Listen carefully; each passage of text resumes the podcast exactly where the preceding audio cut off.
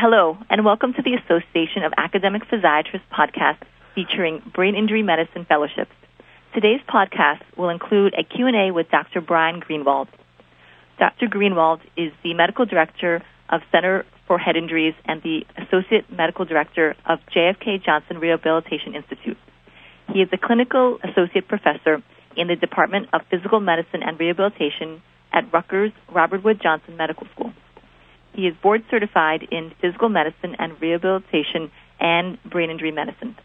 He is the director for the ACGME accredited Brain Injury Medicine Fellowship at JFK Johnson Rehabilitation Institute. I am Dr. Alice Hahn, a spinal cord injury fellow at Kessler Institute for Rehabilitation and a member of the Association of Academic Physiatrists Residents and Fellows Council. I will be hosting this podcast. Welcome to the program, Dr. Greenwald. Let's get started. Thank you for having me.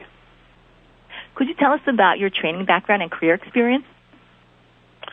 Sure. I started my medical school training over at the State University of New York, Stony Brook. Uh, then did my internship at the University of California, San Francisco, and then did my residency in physical medicine and rehabilitation over at New Jersey Medical School. After finishing my residency in physical medicine rehab, I did a fellowship over at brain injury medicine over at Virginia Commonwealth University. After finishing up my fellowship training, I was the director of brain injury rehabilitation, uh, trauma rehabilitation over at a University Hospital in Newark. Then spent almost 10 years over at Mount Sinai Medical Center as the director of brain injury rehabilitation there. And now I'm over at JFK Johnson Rehabilitation Institute. So, for individuals considering a brain injury medicine fellowship, why do a brain injury medicine fellowship? Most good residencies give you the opportunity to have a broad exposure to a lot of different fields. And I think if you want to come out and be a generalist, you know, a lot of good residency programs offer you that opportunity.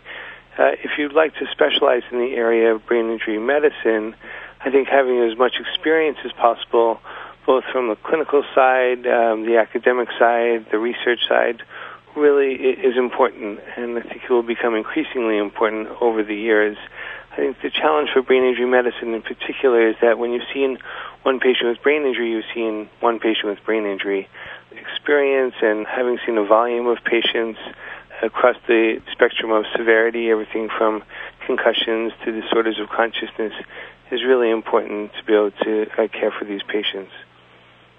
What do you recommend to trainees deciding between a brain injury medicine fellowship and other rehabilitation subspecialization? Well, you have to really lo- you have to really love brain injury medicine uh, to do it. Yeah, brain injury patients are not easy. You know, between the cognitive issues, the behavioral issues, the emotional issues that come along as baggage with brain injury, you have to be really ready for that. On the side of the more severe brain injury, uh, the challenges that come along with patients with concussion, uh, you have to really be ready to be dedicated to that group. Uh, so if you're deciding between what you'd want, it's what, what would your love be? What would your interests be? What would keep you going over time? Could you discuss the current transition regarding the new accreditation of brain injury medicine and the application process and timeline? As long as I've been in the field for this last 15 plus years, there's been an interest in there being a subspecialty of brain injury medicine. Well, about four or five years ago, the American Board of Medical Specialties agreed that there should be a subspecialty in brain injury medicine uh, and deemed that people who finished accredited programs in neurology, physical medicine rehab, or psychiatry uh, could go on to become now subspecialty trained in brain injury medicine. The first exam was given last year in October of 2014, and many people sat for that examination. Currently, there's a grandfathering period, meaning that you only have to take the exam and have a certain percentage of your patients that are brain injury patients uh, to become a now subspecialty uh, board certified in brain injury medicine. What will happen in 2019 is that that grandfather period will end, and you'll have to have done an ACGME accredited brain injury medicine fellowship to become board certified in brain injury medicine. Currently, many programs are gearing up or have already put in their application to become an ACGME accredited fellowship. I know at JFK in the last weeks we found out that we're going to be one of those accredited fellowships. I think it hasn't changed so much with the application process. still, I think most programs are, are looking for applications over the summer. I guess after people's PGY three year or prior to their final year of residency, and with interviews generally in the fall of their final year of residency. And each program has their own individual application process. I suspect as the fellowships mature that eventually there'll be some sort of match process of things will be more standardized that way, like we see recently how pain management uh, went that way. What do you recommend to trainees deciding between an ACGME accredited brain injury medicine fellowship versus a non ACGME accredited fellowship? That's a good question. I think that will be more important in the future when there'll be sort of a differentiation between those two. At the moment, since the accreditation process is so new, there are programs that just haven't gotten to it just yet. Over time, obviously, once the grandfathering period ends in 2019, you'll only be able to become board certified in brain injury medicine if you do an accredited fellowship. I think at the moment I would just look closely at what the accreditation or not uh, and why they may or may not be accredited certainly the accreditation process, having just gone through it, is, is very rigorous and make sure that, that the person gets a very comprehensive education in brain injury medicine. And so for those who are applying, if you're looking at a program that's not currently accredited, I think it's reasonable to ask why and what their plan is to become accredited. Does an ACGME accredited brain injury medicine fellowship training provide different career opportunities uh, versus non ACGME accredited programs? Again, I think it's still a little early to say that for sure, since it's really such a new field that way. I think eventually that that'll end up being the standard. Is that when you go for a job and you, that really involves caring for patients with brain injury, that they'll expect you to be have that that board certification in brain injury medicine. And so I think it'll certainly open up more jobs if you have that fellowship training and if you become board certified in brain injury medicine what career opportunities are available to those who have an interest in caring for individuals with brain injury but choose not to complete a fellowship? I think at the moment the, the career opportunities are not so different. Eventually, as it becomes more and more standard and more and more people become uh, fellowship trained and become board certified in brain injury medicine, that it'll be more difficult to find a job if you're not board certified in brain injury medicine, especially in more competitive job markets uh, like the Northeast, uh, uh, areas where there are a lot of physiatrists, a lot of people finishing up training programs.